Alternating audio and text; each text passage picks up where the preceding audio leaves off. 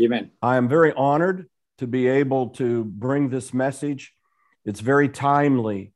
And as a church and a body and a ministry, we are in the middle of a 21 day fast that began January 3rd, and specifically with an assignment of the Lord to pursue and to seek transformation. And I want to just review that for a moment, but I don't want to stay on that because we, are going beyond it. I believe it's a prophetic word for this time, for the person, for the corporate body, and for the kingdom.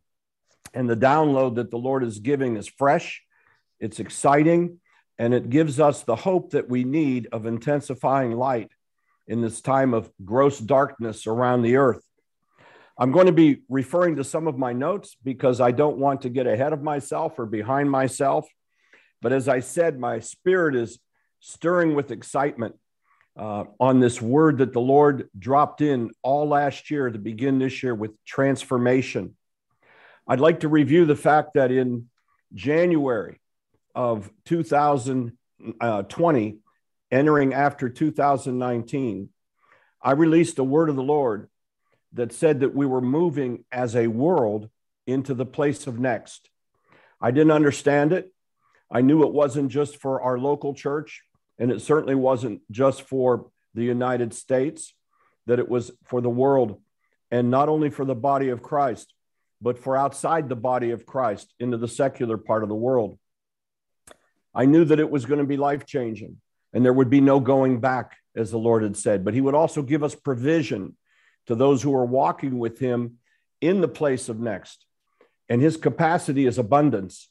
So, what we need and what we are entitled to as beloved children, sons and daughters of the Most High God, of Jehovah Jireh himself, is the abundance of the kingdom of heaven.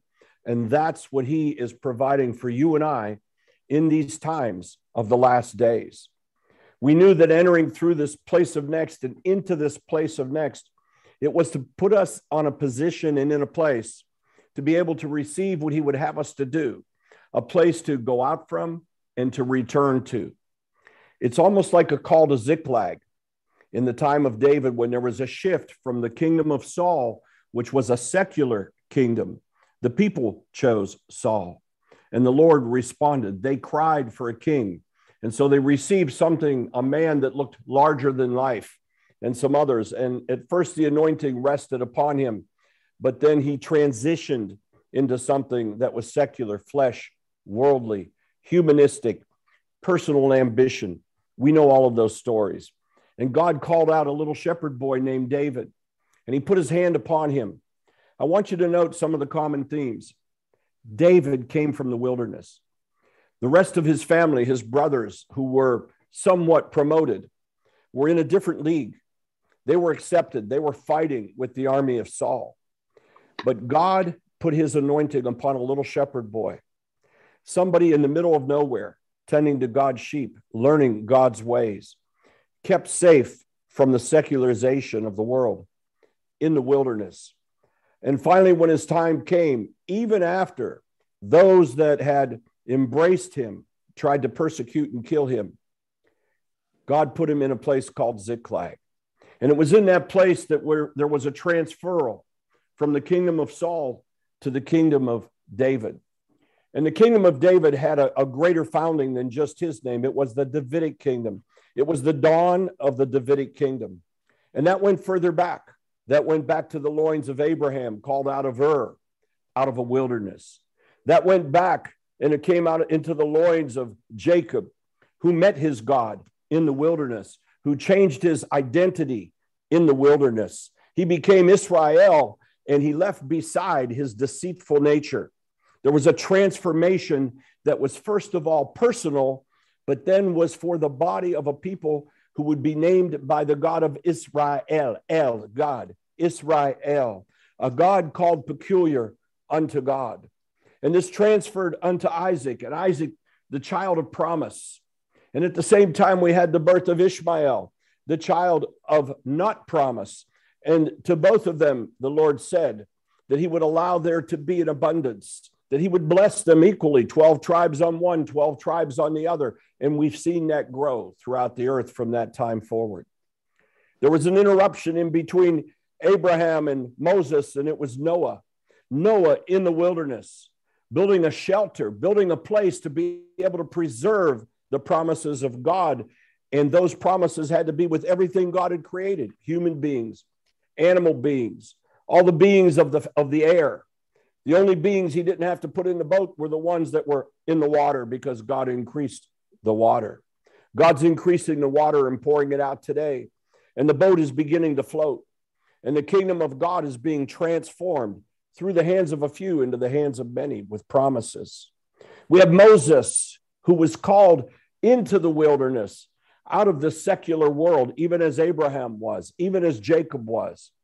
And in that place of the wilderness, he grew for 40 years. He was able to mature into his identity, and he didn't even know what his identity was. He had lost it in Egypt, and he tried to regather it out in the wilderness. But what was he there? He was a nomad, he was a shepherd. He was tending to his father's flocks and to the business of a nomadic life. They didn't really understand, as Hebrews, the things of God. What they understood was that there was a God and that there was a different morality than the one of Egypt. Egypt were understanding the world. And in that place of the wilderness, God called forth Moses. Moses was unequipped. Moses wasn't religious. Moses wasn't ordained. Moses wasn't part of the religious establishment. Moses was somebody set aside for God, sanctified, justified, called at such a time as this for to create a deliverance of God's people. God's people who were embedded and lost in the darkness of the world of Egypt, who had even lost their identity. They didn't know who they were anymore. They understood they were Israel's and Hebrews not because of the promise of God and the favor of God, but because they were being persecuted and set aside by a dominating force. And today we have the body of Christ being set aside by a dominating force, a worldwide conspiracy, a secularism that is involved with humanism, that's involved with the world system, and that's involved with the kingdom of evil. Some of these pacts that the three make, they're not actually decided in a boardroom and they say, let's all conspire together. It's a spiritual uniting of the forces of flesh, the forces of evil, and the systems of the world. And Isaiah told us what this was. He told us about this and he said, Arise and shine, for the glory of the Lord is upon you, but gross darkness is upon the earth. And we understand the gross darkness is growing about the earth. But I want you to understand that also the glory of God is with increasing light throughout the earth. There must be an increase of gross darkness if the word of God is true. And if we believe the prophetic word of God, which is infallible, unchanging, trustworthy, then we must understand that with the gross darkness, only with the gross darkness, comes the intensifying of the glory of God throughout the earth, so much that he says that the whole earth in Habakkuk will be filled with the knowledge of the glory of God. Now, let's look at knowledge for a moment. Knowing has different ways of being known. You can know about things. There are people that know about God, but they don't know God. You can know about the times we live in, but not know the times we live in. You can be known to others as a person of God, but not known to God as a person of God. To really know, there must be intimacy, there must be relationship, just as a man knows a woman. And that's why we see that those forces of flesh and humanism in the world attack the family system. In fact, attack the, the very culture of creation of Father God to man and woman made in his image, trying to fracture the family, trying to fracture the body of Christ, fracturing morality and culture that came from God Almighty and God Himself, even as He created first man and first woman and said, Be fruitful and go and multiply. Every kind bringing forth its own kind. Those are decrees of God in creation.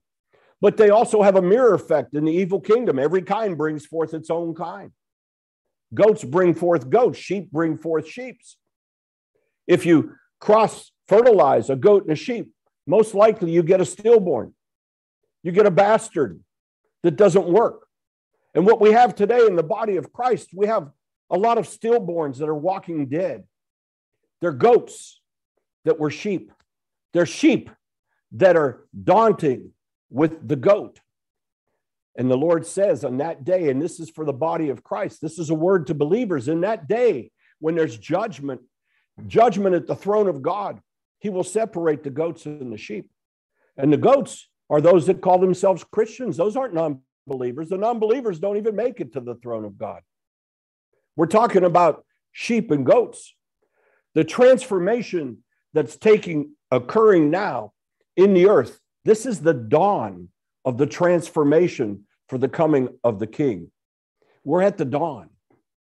We're at that place where God is calling out of the wilderness. I find it ironical that if you're listening today, if you could see the environment that I'm in, that our church and our ministry, and it's a little green village called Canfield, Ohio. I think there's maybe five, 6,000 people that live in this called city, maybe 8,000. It's growing, surrounded by farms, in an old church with a steeple, an old church that has a state of the art studio. Go figure that out. In the middle of the wilderness, crying out this word of God, and it is not being published by all of those that you would watch on your different Christian networks and the major ministries, the mega ministries. There's no call about the business of ministry when God calls out of the wilderness. Moses didn't have a business agenda when he went back to agenda. When he went back to Egypt, Abraham didn't have a business agenda when he was called out of Ur. In fact, he was called out of his family business. Noah had no business agenda. He didn't know, he wasn't a boat craftsman. God gave him a prescription of what to do in the middle of a wilderness where there was no water. It makes no sense to build a mega cruise boat that has no launching point except for the kingdom of God. Beloved, out of this little place, call it Bethlehem. I don't know what it is. It begins to make sense to me why the Lord called me out of Miami, a mega church, planted us here in Canfield 10 years ago. 10 years ago. 10 is the number of completion. And it was the promise he said, From that place shall go forth the glory of the Lord to the four corners of the earth. Part of that prophecy comes true today and it continues to come true. I don't take it with arrogance. I don't take it as being elite. I take it with humility. When John the Baptist was called, he was put in the wilderness. And he had one credo that as the Lord came, he would decrease as the Lord increases. The call upon you and I, those who are called today to prepare the way for the Lord, is not that we increase ourselves, not that we try to have more Facebook numbers. How about that irony? People go on a social media and they call each other friends and they don't even know who they are. I had a very sad story about a veteran who passed away, and I was asked to preside at his funeral. They expected a couple hundred people to come because he had hundreds and hundreds of friends. And the only ones there were me, one family member, and a couple of veterans that showed up in their old tattered uniforms, 80 years old, because this was a veteran who died. He had no friends. We have such a false society today built upon a friendship that doesn't exist. And unfortunately, that's creeped its way into the body of Christ. And we have Christians who call each other brothers and sisters, but don't walk as brothers and sisters. Beloved, we sit at the dawn of an era. And that dawn of the era is God is crying out from the wilderness, prepare the way for the coming of the Lord. The Holy Spirit is all over me and permeating the studio right now, again, with power and excitement. We are those people, if you hear me, if you're alive, if you care at all for the words of God, you're breathing today, you are called to be part of that Ziklag army in the wilderness God calling forth people like the tribe of Issachar.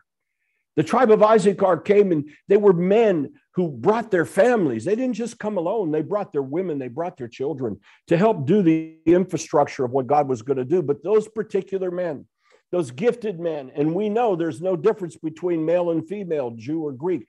Thank you, Lord, for the deliverance of Jesus Christ.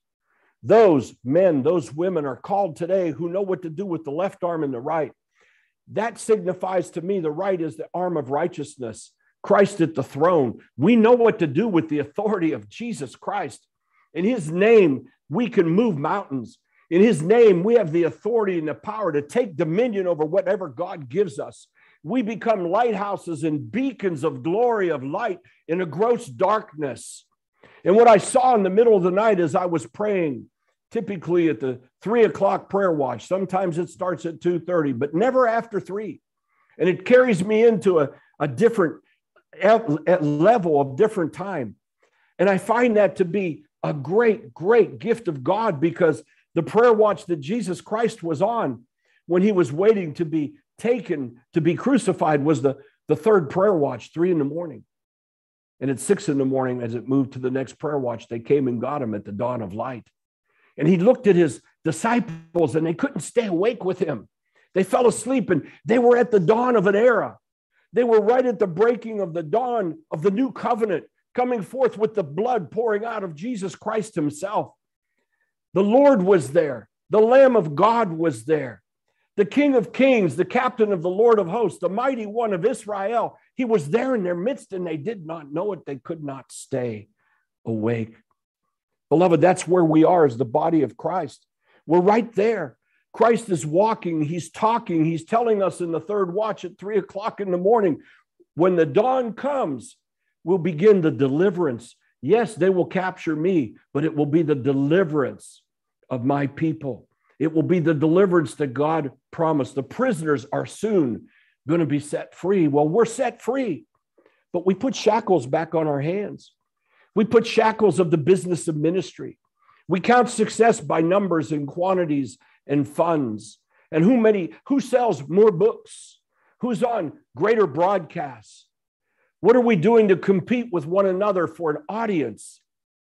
When the Lord says there's no such thing as a competition, cry out from the wilderness, trust me. God doesn't need the business of the ministry. God needs the ministry to be in his business. Jesus Christ said, I'm about my Father's business, even as he shattered the business within the temple. And the transformation that's pouring out is to shatter the business that's within the body of Christ. Many are crying out for a great awakening around the world. I have dear friends of mine who headline that in everything that they do here out of the United States. Beloved, listen to me to the four corners of the earth. My beloved in Asia, I love you. God has called me for Asia, and I believe that time is starting now. I need to come to you more and more. Not because I'm special, but because God wants to release to you because you're special. And I've made a covenant with him some years back. Lord, I will love Asia. I love Asia. And God has given us Pakistan with my brother uh, uh, Anwar Fazal and Eternal Life Church. And we have love for that area of the world and for India with our Touch Heaven India churches and for Africa with our African churches. There's a special calling going out. Beloved, don't look at the United States to be your lightweight path. The United States is in chaos. The ministry of the United States is disconfigured, discombobbled. There are too many people searching their own identities, their own business. We're not united as a body of Christ. And some of us who cry out, we're not very popular because we cry out. Very interesting when God gives you a prophetic word. He gave me the prophetic word about Donald Trump. Back in 2015, there were no Christians, maybe one or two, that were on the Trump bandwagon. And God said, That's going to be my president.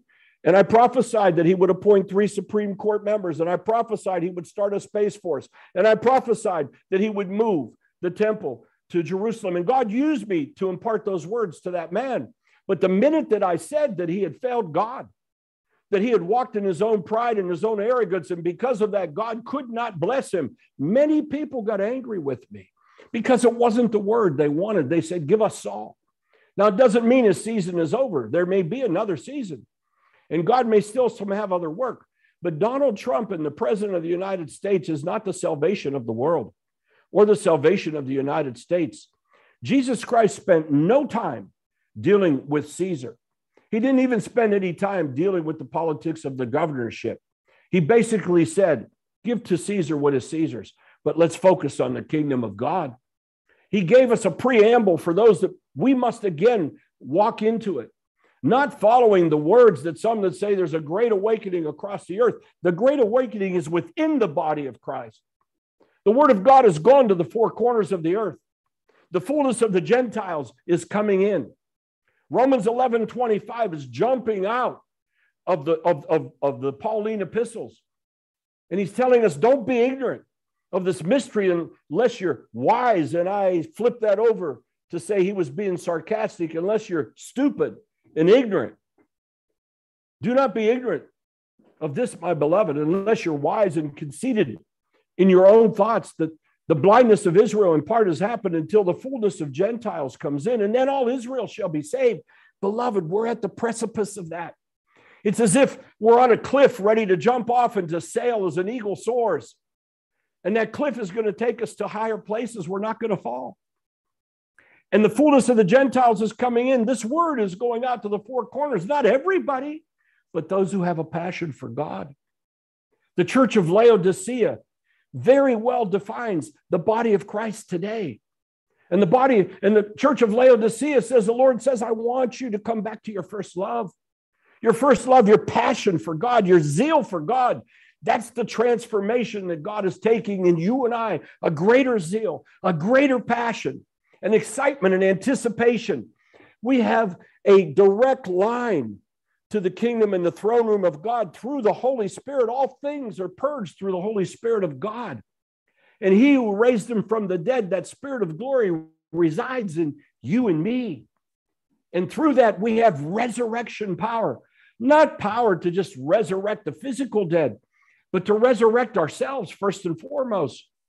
Beloved, what good am I to anybody if I'm carrying through leaven in my spirit of God?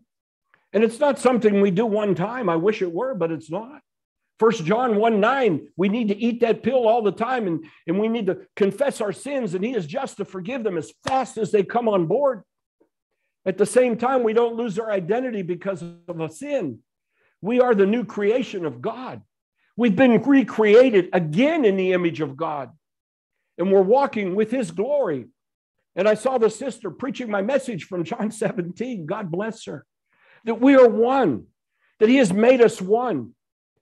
And Christ said, In the glory that you gave me, I have given them that they can become one, even as we are one. You and me, me and you, we and them. It's the glory of God, the essence of God. It's the most holy, divine stuff of God embedded in you and me. Yes, we have blood. The blood is lifeline to our body, and the glory is lifeline to our spirit. And we have many who have perverted and diluted the glory of God.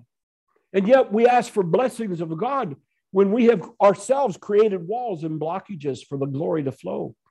The transformation is in you and I. We must repent for ourselves and for one another. We must walk in repentance. You know, I, I got this revelation the other day. And one of my most glorious, intimate moments that reoccurs is when I'm in Jerusalem. And I had a busload of beloved brethren come from Malaysia and Singapore. I was with my dear brother, uh, Shmuley Smajda, Samuel Smajda, whose father founded the first Messianic church in Jerusalem. And he called me and he said, Brother, they, they want someone to baptize them. And he said, I don't feel comfortable doing that, but would you go? And so I went, and it was in the cold waters right at the border, right at the border of Jordan and the soldiers were on one side and we were on the other side. And I went down in the water, and those beautiful, wonderful brothers and sisters from Singapore got off a bus. I think it was two buses of them. I don't know. I baptized people for over an hour in the water. And then there was another busload of people to the right, and they were Catholics and they were from Colombia. And they must have thought I was a priest. they wanted to be baptized and they lined up and it was funny because they would put a dollar on the steps as a tribute, as if they were buying a mass card. And I baptized them. And then another busload came. I baptized people for a couple hours until Samuel said, Brother, we need to leave. But something occurred, which with each person that I baptized, with my brother Mark Gonzalez helping me on one side and me on the other, we were they would stumble down into the water, and there we were up to here in the water with the little fishes nibbling and biting and cold. but yet the glory was pouring out. With each person that we bent over and took down, I too went into the water again. Now, in our Jewish background, in our Hebrew understanding, we would call that doing what? A mission. We going in the water. Baptism just didn't get created with John the Baptist. That was a water cleansing that went through priests. It was a preparation of the priesthood of Jesus Christ. And yet, these people never were the ones that washed themselves in the water, it was the priests. What did God tell the great prince who needed to be cleansed of leprosy? What did the what did what message did he send through Elijah? He said, "Go and wash yourself seven times in the Jordan." And so we see that's where John the Baptist was, and people would get baptized. And every time he baptized them, he too went back in the water. And I have to tell you something that is part of walking with repentance. That's walking with humility. That's walking in a spirit and in a constant commitment to baptize ourselves unto cleansing and repentance. And it's a wonderful thing. It doesn't happen once in a lifetime or twice in a lifetime, it happens daily and as often as we need it. But because we walk in that cloak of humility, then we are those that have access to the kingdom of God. And we can proclaim to the world, I'm not a sinner. I don't like it when people declare, I'm a sinner. No, you might have been a sinner, but you're no longer a sinner unless you practice sin. Now, I might sin, but I don't practice sin. I run back as fast as I can. I might like to eat steak, but I don't practice steak every day. In fact, less and less in my life. There are things that we do that are disciplines in our life. Personal repentance, which then leads us to the corporate repentance. And that's the week that we're in right now, praying for the body of Christ, praying for our local church, praying for your churches, that people will get a passion and a zeal to attend church. Part of what this pandemic did was it caused, caused people to become asleep, to stay home, to think they can fellowship over these kind of medias and these medias alone. But, beloved, let me tell you something. Yes, God can be anywhere, but the presence of God is in the unity of people in worship. Worship when we come together and fellowship together, the presence of the Holy Spirit unifying us. Yes, we can be united over this, but my heart, my throw, my desire is to be with you in person. We can say we lay hands by putting upon a TV, but the hands the Lord was talking about is knowing one another, intimacy, touching one another, praying with another, knowing each other's families, taking each other's burdens. Beloved, people on Facebook, they don't know your families. They know about your families. They don't know them. They don't know you. They know more about your car and your refrigerator and your lost dog than they know about your passion for God and the things of spiritual callings of your life. I grow by being with people of God. I spent six years mentoring with Guillermo Maldonado, seven years before that with Alberto Diego. I was with many large ministries. God used me. These people imparted to me because I was with them. Marilyn Hickey traveling with her. Tremendous people of God imparting to me that moved on, that, that, that are no longer even on this earth. Bonnke, before he left, right here in the studio with me, my hands upon him, his hands upon me, asking him to impart the gift of God to me. We need to get back to that. It's not old school, it's the new school, it's the way school. We need to have an affinity, a knowledge, and intimacy with, with one another in the body of Christ. And the body of Christ needs to be united for truth. Now, beloved, there are specialists in the body of Christ. I listen, I learn from them. There are people who are faith preachers. Wonderful. We need faith. Who are wisdom preachers. Wonderful. Joy preachers, love preachers, grace preachers, they're all over. It's all of God. It's a big tree, it's a big fruitful, and we should eat of the whole buffet. But our focus should be upon who we are, what we're supposed to do, the time that we live in, and what is going on. And then finally, we have the transformation of the kingdom, which in our ministry, and my focus will be starting today and through into the end of next week and for the next season. Beloved, the season we've entered into was just like the season of the next. I didn't understand it was going to be a pandemic, but that's what it was. And it brought the whole world to a place of next. And even when it first came out, I said, the Lord's going to put the earth on pause, and He did. There were those who came out with false prophecies. Oh, at Easter, the virus is going to go away. And even our president here in the United States, he bought into that, made a fool of himself. declared it because he believed the word of prophets that weren't hearing prophecy. And then that same prophet said, Well, we missed that one, but it's going to be Pentecost. And they lined up and they were on television programs. And I wept and cried and I said, No, that's not the word of God. The Lord is putting the earth on pause. And he put the earth on pause, even as if it was that time when Christ died on the cross. How many of you know that creation cries out for the things of God? We're told by the psalmist that the trees of the field will clap their hands with the coming of the Messiah and the word of his light. We understand that every morning when the dawn breaks through darkness, birds wake up, they begin to chirp. The crows come out of the roosters. The birds begin to flow. Stuff begins to blossom. The flowers begin to open up. The trees clap their hands. The fish become alive, looking for food on the top of the water. Everything comes alive. You and I love the light. Some people get depressed in the dark. In the darkness, some people can't sleep because they don't have peace. They're waiting for the light. The whole earth cries out. The whole earth mourned when Jesus Christ died on the cross, not just physically, but spiritually. It went into a depression at the three o'clock in the afternoon hour. And it stayed that way for a while until they received the message of the angels and the earth woke back up. Christ said that if these people don't cry out, Hosha'ina, Hosha'ina, come, Lord Jesus, come, Messiah. I remember being at the Western Wall crying out Hosha'ina and Simchat Torah with the chief rabbi and with Israeli soldiers, Hosha'ina and minyans of 10, our arms going up, come, Messiah, come, Hosha'ina. And that's what they said, Hosanna, Hosanna, when Christ came into Jerusalem in his triumphal entry to death and crucifixion, a testing of the darkness in the world. What did Christ say? If they were to hold their peace, the rocks would cry out. Creation moves. Beloved, I'm not so sure that we're just in global warming. I think we're in glory swarming. I think it's a time when the glory of God is intensifying and pouring out. And part of the vision I saw in the night watch at three o'clock just this last morning, while some of you were already in your next day, we were waiting for the dawn here in Canfield, Ohio, in the wilderness. And in that vision is what I saw as I was praying. I saw gross darkness and I saw little spearheads of light, and I realized those were the people of God out of the Laodicea church that are hot, not lukewarm, not cold. Body, the vast, beloved, the vast body of Christ is lukewarm, not hot. Hot is passionate for God.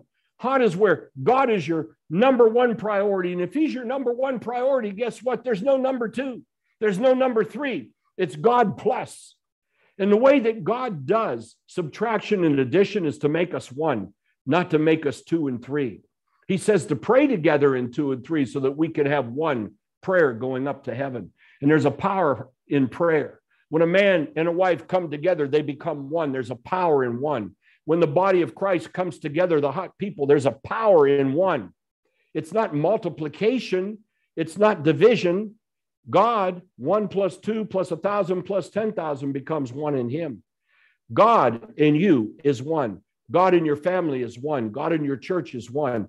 God in your call is one. God in your finances is one. God in you is one. God, God, God. Priority, God. Hot on fire for God. The church of Laodicea. So, judgment with this transformation is going to pour stronger in the house of God. We're going to see things happening in the house of God where God's not going to judge because he's angry only, but because it's gracious to give people a chance. God took Jacob out into the wilderness, left him there, sent the rest of the people away, wrestled with him. He could have broken his thigh earlier. He could have disjointed him and hobbled him for the rest of his life in the moment in the twinkle of an eye. But it was in that struggling, in that wrestling match, that he met his maker and he humbled himself. The body of Christ is into a wrestling match. It's a time of humbling, it's a time of moving to a new identity. Jacob became Israel. We are becoming the bride of Christ. Oh, we say we are the bride. No, we're not the bride. The bride must come to the altar pure. The bride must be able to come to the altar. The bride must be able to come with not spot, not wrinkle. God is ironing out the wrinkles. He's washing out the spots through the blood of Christ. But it's through our repentance. We must become the, bride, the, the bride of Christ for the coming of the groom. And today we have people who are saying the body of Christ is the bride of Christ. No, the body of Christ, if we were to look at it in its totality, is in a bad position. It's sick. It's sick. It's diseased. It needs healed. And the only way is for those who know their way to lead the way, to prepare the way from the wilderness, prepare you a way in the wilderness, make straight a highway. Beloved, I want you to grasp this. It's like a call to Ziklag of who you and I are now. There was a time that you had the, the, the foundations of God from Abraham through the patriarchs to the prophets, everybody leading up to the moment of the coming of the Messiah and mostly not understanding it. Not even Isaiah, who cried it out that there would be a virgin. He didn't really understand everything he was saying. He was just receiving the download of God. I'm sure as a witness in heaven, he was astounded and pleased and wondrous about the coming of the Lord Jesus Christ, as many were. So you had the law and the prophets, even as Jesus said, and even as we read in John 8. And then came John the Baptist crying out in the wilderness, Well, beloved, that's you and me today. Those of us who are hearing the word of God and understanding the time that we live in with the spirit of Issachar, that wisdom equipped with the right hand, the, the righteousness of Jesus Christ, and in the left hand, the disciplines and tools we need to fend off the world. The left being that side, the right being the righteous. Ambidextrous, if we will, in the wisdom and the power and the things of God, taking the authority. Being called forth in that time is with the, the spirit of Elijah. Beloved, don't be looking for Elijah to return. Don't be looking for Moses to return. Those are false teachings. Those teachings aren't bound in the Word of God. Those are things that have been brought forward, even as the rapture theory was brought forward.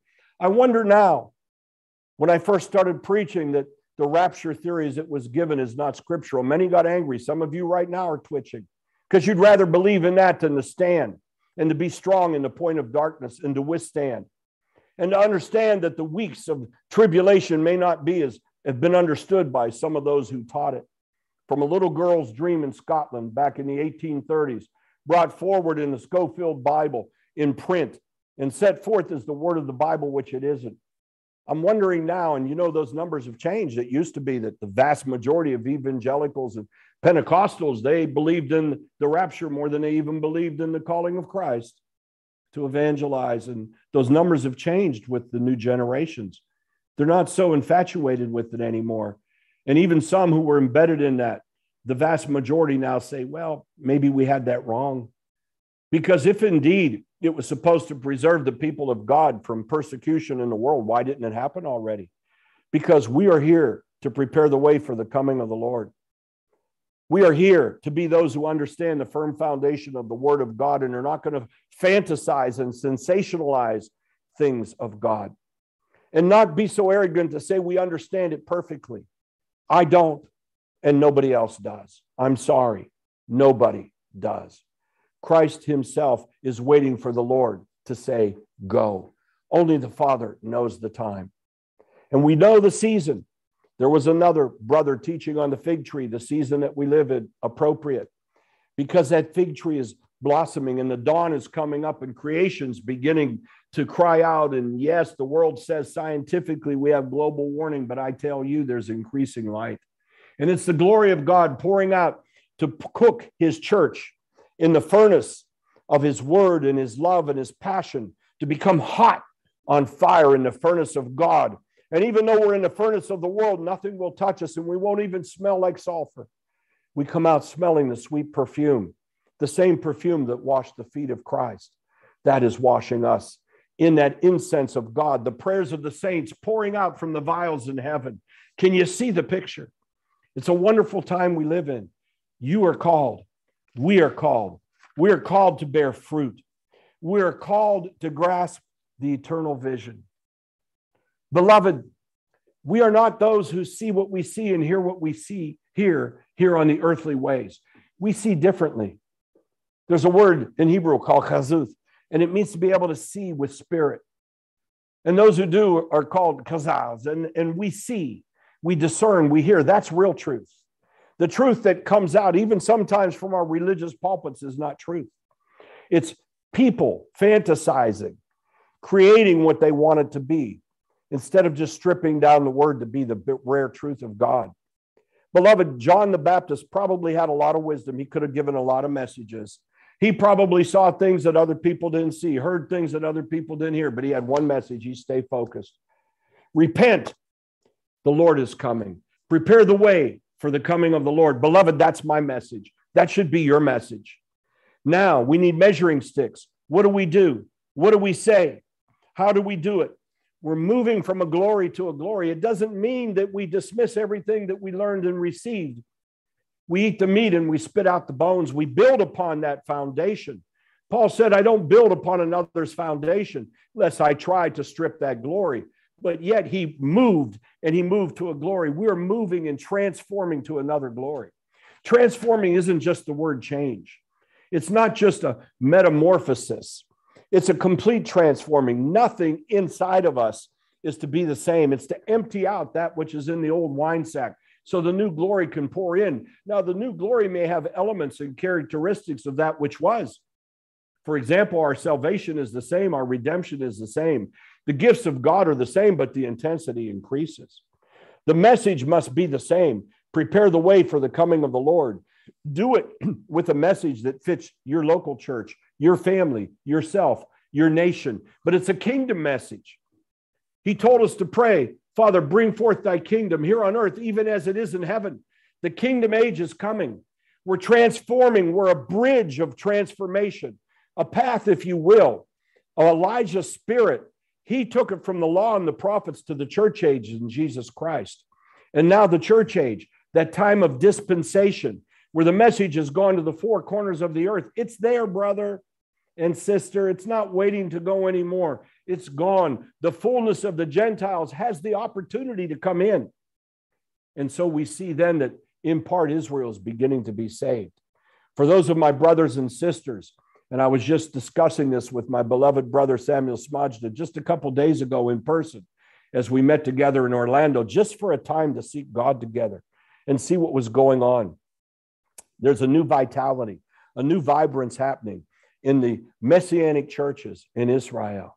And they're trying to learn how to come together because just like here, they haven't come together. But there's a new intensity. And there are Gentiles that are reaching on to the skirt of the Jew as Zechariah said, and 10 would hold on to the skirt and say, We go because you know your God. People are wanting to be led to know their God. Beloved, nobody can take you where they haven't been, where they can't go or they don't want to go. That's not a leader. There are many prophets that do rear view mirror prophecy. They tell you what you already know. Beloved, words of knowledge are wonderful, but how many times do we need people to stand up in church and say, The Lord loves you? I know the Lord loves me. We need real word, we need real prophecy. We need stuff that is fine tuned to what is fresh and coming from God that helps there to be a light in the darkness. We don't need false prophets to feed things to a president of the United States who makes a fool of himself because they're looking with an ambition and instead of listening to God. We need accountability for prophetic word that's true and prophetic word that's untrue. We need to pray for those who step out to leadership that can't lead and are leading into their own agendas. And we need to be very carefully what we join ourselves to. We need to be very careful what we receive and what we put our time in because the time is short. Jesus Christ is coming. He said he'll redeem the time, but he uses you and me to redeem the time. He doesn't just take you at age 70 and make you age 10. He takes you at age 70 and he says, Now I will restore unto you the things that the cankerworm store. And if you put your shoulder to the plow, you will perform more and harvest more in one month with me than you might have done in 70 years on your own. This is redeeming the times. It's supernatural, it's an eternal vision. And we must continue his work until we're finally finished on the day when Jesus Christ returns. The word of Apostle Paul in Philippians. These words I got very early this morning as I was praying for a specific word. My beloved brother, Wee Ting, he said to me, Brother, I want you to release a prophetic word. And I said, okay, it's a demand put on me. But I also need to tell you, I'm not a vending machine prophet. I have people call me, do you have a prophetic word for me? I say, eh, I don't know if I do or not. I'll let you know. I'm not the kind of a person who just you stick a nickel in and all of a sudden you get the prophecy out. I call it vending machine prophecies. Can I see things? I see many things.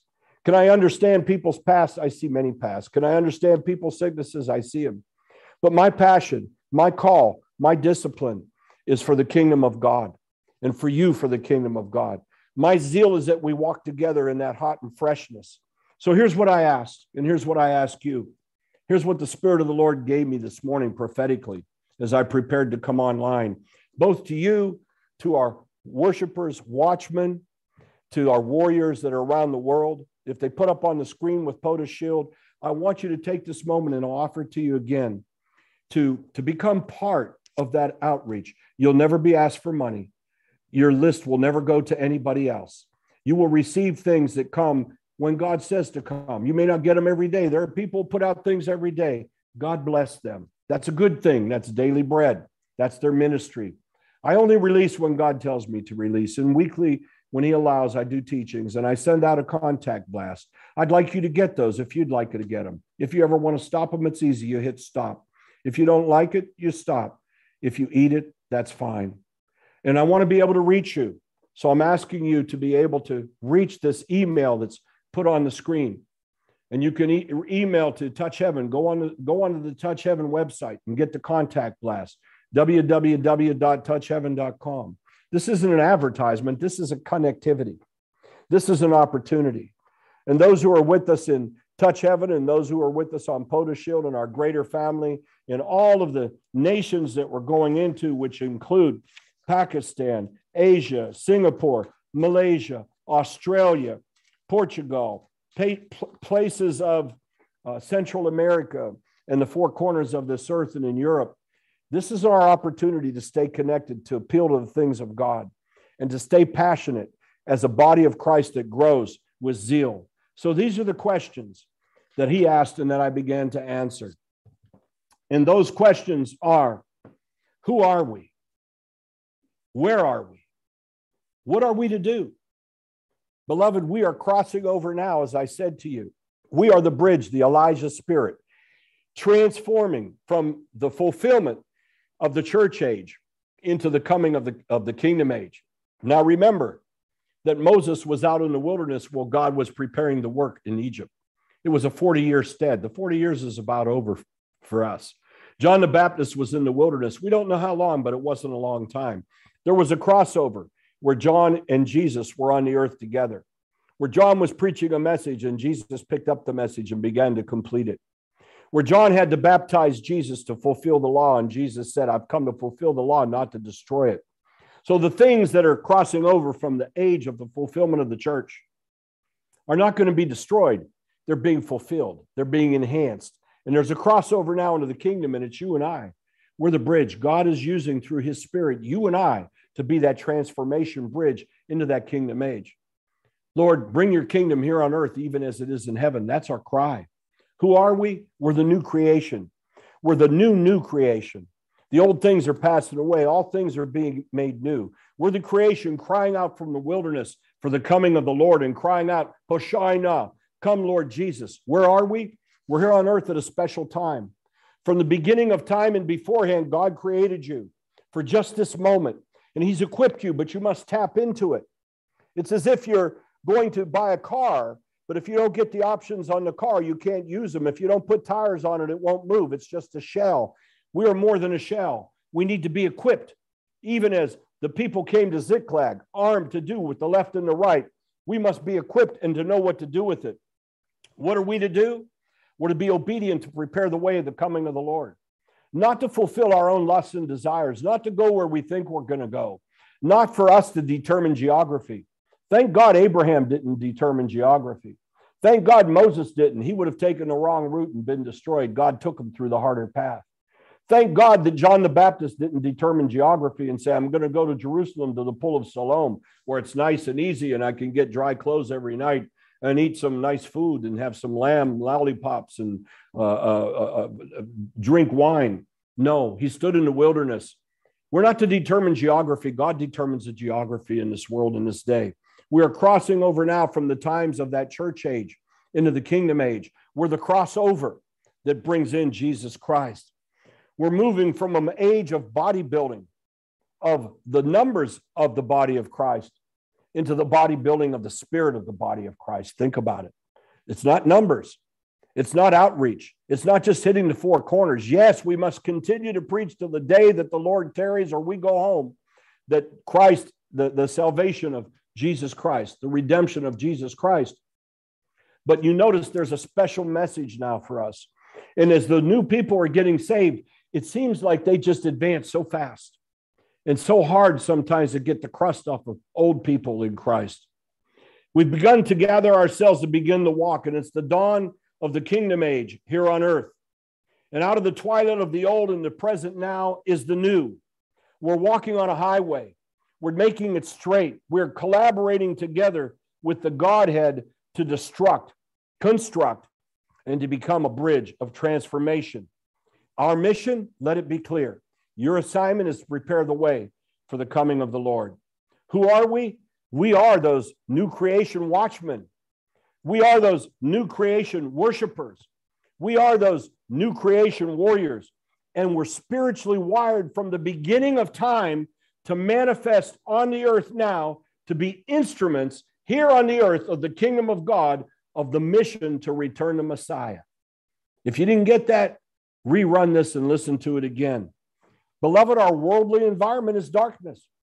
Now, many are looking for the great redemption of the United States. It may happen, it may not happen. Personally, I believe we're on the, the precipice of overcoming the greatest curse on earth the killing of the unborn, brought into this nation, prophesied, brought forth by changes. It hasn't here yet, but it might come. But even then, it'll just become statewide, but maybe it'll have an effect throughout the world. We're just on the precipice, but that's not going to deliver a nation back to God. We must deliver a people unto Jesus Christ.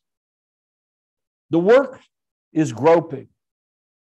Gross darkness is groping around the earth. And we're seeing people succumbing to this invasion. It's invasive socially, it's consuming socially, economically, geographically. And there are spiritual operatives of darkness. Evil is real missions of demonic and principalities of power are real. They have an assignment to counter that which is pouring out in the glory of God, intensifying. They don't understand it any better than a lot of the church does, but they know what the church says. But they see the movement of God, they see the positioning of God, they see the prophecies of God coming true. But you, we, me, we are those who can transform into new creation images of God, creatures of light, increasing in this cocoon of glory. And together we become islands. That's what I saw the little pints of glory coming together and becoming floating islands, not constrained by land masses, but being able to float about the earth in the glory of God and the glory of his light. And then we become masses of glory. And that's becoming the body of Christ, the bride of Christ, being prepared to meet the Lord, remembering that he will be then be able to say, the goats go, the sheep come in. There will be a division, and it's begun now. You are a significant outpost and lighthouse, birthed and anointed with this purpose throughout the earth. Beloved, Singapore, Asia, Malaysia, Israel, you're the hot spots. The Lord showed me 12 hot spots in the United States. I did a map of them back about 10, 11 years ago. I brought it back out, and my oh my, you can begin to see it coming forth. There are 12 hot spots, and there's hot spots throughout the earth, but there's a tremendous power of glory and prophetic power pouring out, and it's going to intensify in Asia and in Eurasia, parts of Eurasia, not all of Eurasia, through Australia, parts of Australia, not all of Australia, but all of Israel. Israel on fire so that it'll be almost impossible for Israelites to say this isn't God. And it's beginning to come. And that's why we see that as a measuring stick. That's why we saw in May of 1948, when God called forth that nation, the whole world went to war against it. One day proclaiming it as that nation of Israel, the next day calling it to die. And that war will continue until the coming of Christ. Jerusalem will be a battle for because that is where Christ is coming to. He's coming back to Jerusalem. He's coming back to Jerusalem in Israel. And then we will see it pour out across the earth. Glory, global warming. How about glory warming? I'm not concerned about global warming. And I'm not going to get into that. And I'll do what I do. You do what you do. God will do what he was due.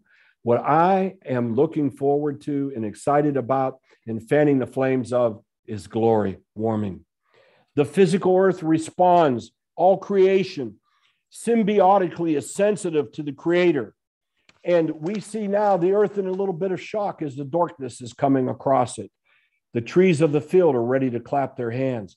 God's day is coming to deliver his people again from bondages. We are the deliverers. There's a word in Hebrew called Gael. Gael means the deliverer. Moses was the deliverer. The kingsman redemption spoken of in the law of Leviticus and Deuteronomy, they're called Gaels. You and I are kinsmen with the beloved and brothers and sisters in Christ, some lost. We are to bring them forth through the power of deliverance. That vision God gave me some years back of people lost on the road. I stumbled over them. They were naked, looking up. They were trembling. They were looking for help. These were people of God lost on the highway. Many people of God are lost on the highway. Many people are unchurched, on fellowship. Many people are falling and drinking out of many wells right now, trying to find their way to God and drinking out of too many wells. There's confusion, lack of conviction, loss of vision, loss of mission. We need to be determined. The gross world is pouring out. It's a dilution of identity. It's a dilution of calling. We are called to do things as Christians. One is to call unto God, and He will call unto us. Call unto Him and hear the call. One is to pray. We must pray. One is to tithe. Do you know how many Christians don't tithe anything at all? Some preach against it. The Lord says, Bring the first fruits into my storehouse and see if I won't open the windows of heaven. Test me in this, Malachi 3. One of the only things he says to test, but so many don't do it. Instead, they believe in the things that they do are tithing, but they're not tithing.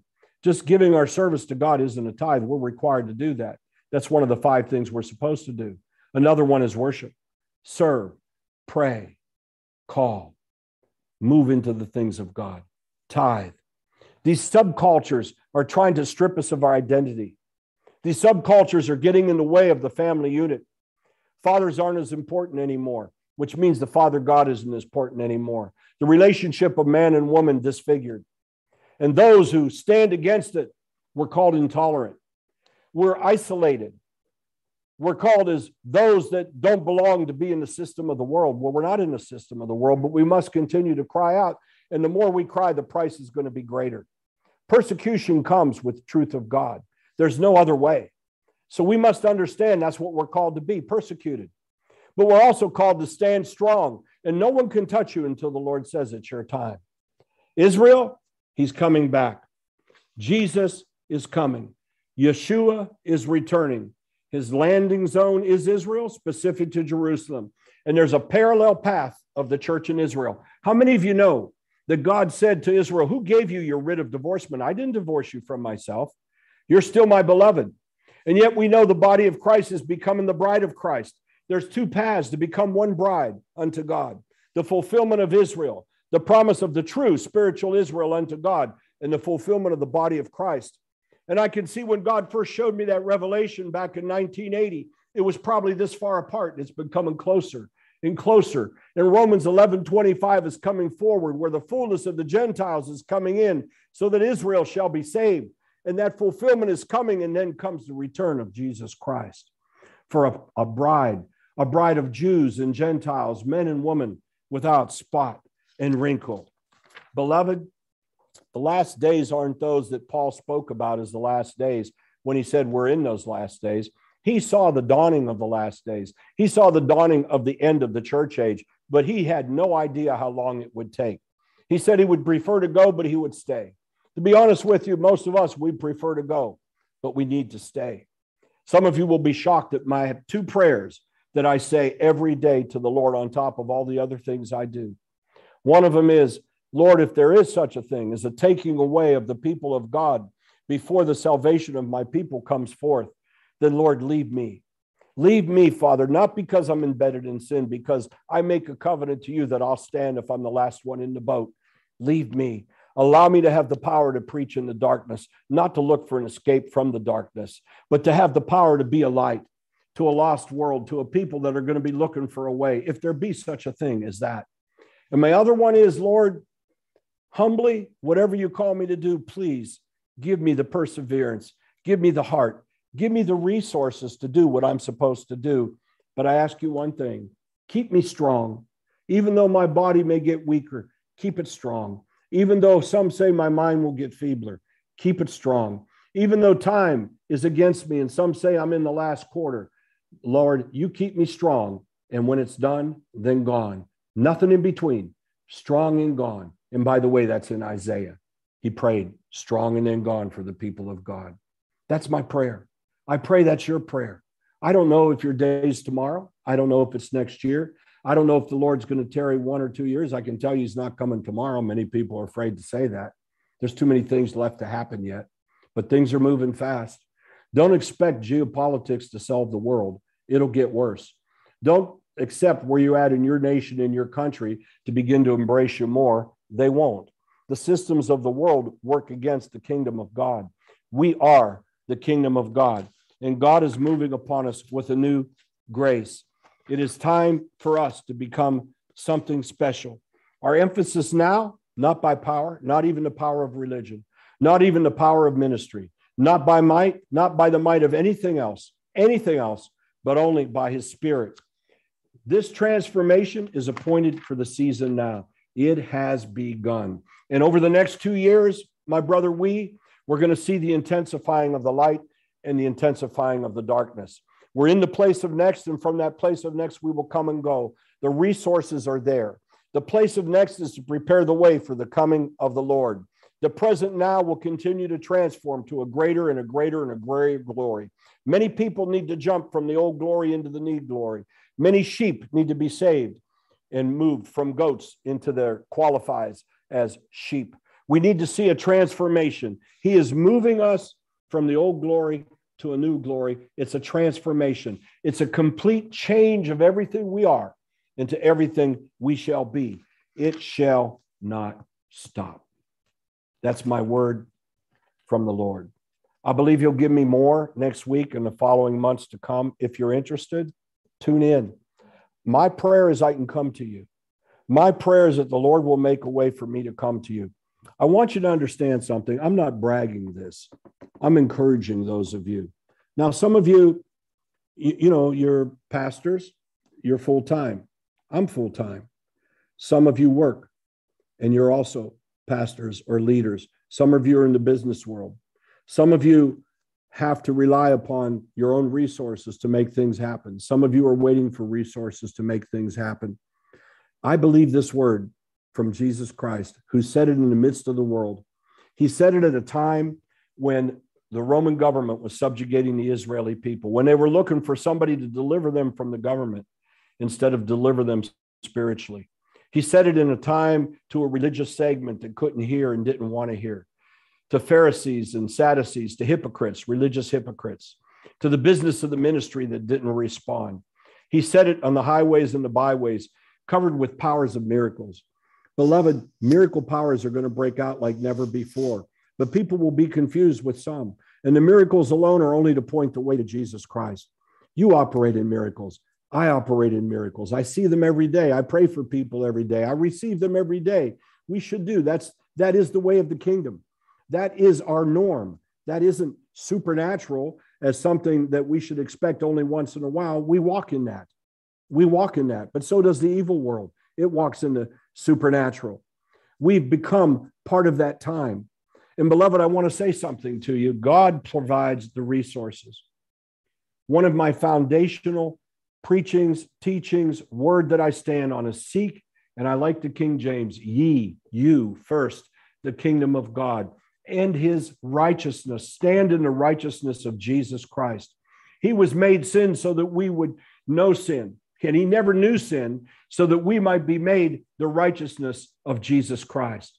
That's who we stand in, made in the righteousness of Christ. And because of that, if we practice righteousness, repent of sin, then we walk in the fullness of the authority and the power and the dominion that God has given us. We are end time warriors, gladiators for Christ, empowered with destiny and vision and mission and all that we need, if only we shall. So, this I say to you seek first the kingdom of God. I make that my priority. Sometimes I have to work hard to do it. Some of you may be surprised. I make no money at all from ministry. I'm not a paid church. I'm not a, a pastor who's paid, nor is my wife. I don't sell books. I'm going to have to make some soon. The Lord's mad at me. I don't want to do them to make money. I don't go on television and ask for money. I don't beg anybody for money. I work. I work. I work every day. And then I put aside my time for the kingdom. So I don't have much compassion for people that say they don't have the resources. I'm sorry. Because if you're seeking first the kingdom of God and his righteousness, he's going to give you everything you need. You must put our priorities in line. It's not easy. I work at it. You must work at it. We must encourage each other. We must challenge each other. And we must tithe that way. Beloved, start considering your tithe. And I'm not asking you to do that on a personal basis. God provides for me. I, I don't rely on anybody but Him. And, and, and the good hands that God has given me, and the mind that God has given me, and the opportunities and the friends and the relationships that God has given me to serve and to work. But begin to be selfish about your tithe. You know, a lot of people want to bless Israel, and they send things to agencies in Israel that basically aren't glorifying Christ. Now, you know who they are. One of them's the largest one. There's a very big ministry in this country that, that, that promotes them because they promote his ministry, but they don't glorify Christ. In fact, what they do is they say this isn't, they call it Christians' friends and Jews, but when it comes down to Christ and your tithe is being there to bless people. It's not to glorify Christ, it's to glorify their mission. It's time to be discerning about who we tithe to, what ministries we tithe to, what we do, why, what is the mission. We need to become focused. Those are our resources, those are kingdom resources. And so for me in my house, we're very, very peculiar about what we do. We tithe to a little publishing company in Israel that sends the word out to all the Jews for free that gives them books and Bibles and continues to do it. The printing press is older, older than dirt. I was there. The guy keeps it going. It's an old printing press. It's not very efficient, but he continues to do it because his father did it before him in the land of Israel before 1948. There are things that we can do to help and bless God's people and to glorify Christ. We must glorify Christ and the mission of Christ with what we do. Support your local church but make sure your local church is supporting the mission of God. Support those ministries that do the missions of God, but not just don't support them because they say they want to get the word out to the world. The word is out to the world. There's many mechanisms. God doesn't need 500 ministries getting a different word out to the world. God needs the word out to the world. Support those people who are in the trenches, who are out there feeding the sick and helping the poor. Beloved, this is the clarion call of Jesus Christ. This is his call to us. Let's become focused and break out of the business of the ministry. Let's become the spirit of Elijah to prepare the way for the coming of the Lord. I pray upon you right now that this anointing, this word will penetrate to your bones, that it will enlighten you, that this word, this clarion call, is the, the lighting of a flame inside of you that will burn with passion and with me. That we embark on this time of transformation, expecting the Lord to do mighty things over these next two years as He has said it, not because of who we are, but because who He is. Let us, Father, pray to put the kingdom first.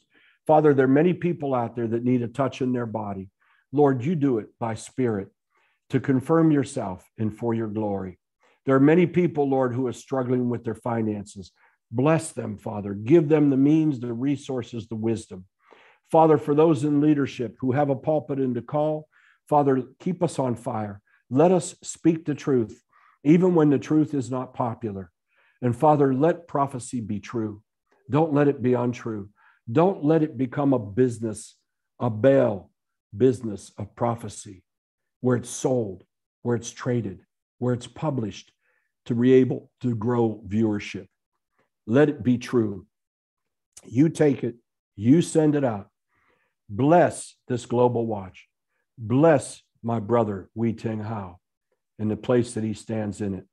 Bless my beloved brother and sister, SK, Thank you, Lord, for being a connection, the first connection of me with Asia and with Pakistan. Bless our sister church and view in Pakistan, Eternal Life, and Nita and Anwar and Isaac TV. Bless Touch Heaven India and Touch Heaven Africa and all our brothers and sisters in Central America. Bless Australia and those we connect with there. Bless the four corners of this nation and the four corners of this earth. Jesus, Hoshina, come, Lord Jesus. Come for a bride without spot or wrinkle. Come, Lord. And until you do, empower us, strengthen us. Let our passion be to prepare the way. Show us the measuring sticks. Let us do it. Keep us firmly in your grasp. Let us know truth and to preach truth. Be glorified, God our Father, Jesus our Lord, Holy Spirit our Comforter. In your name we pray. Amen.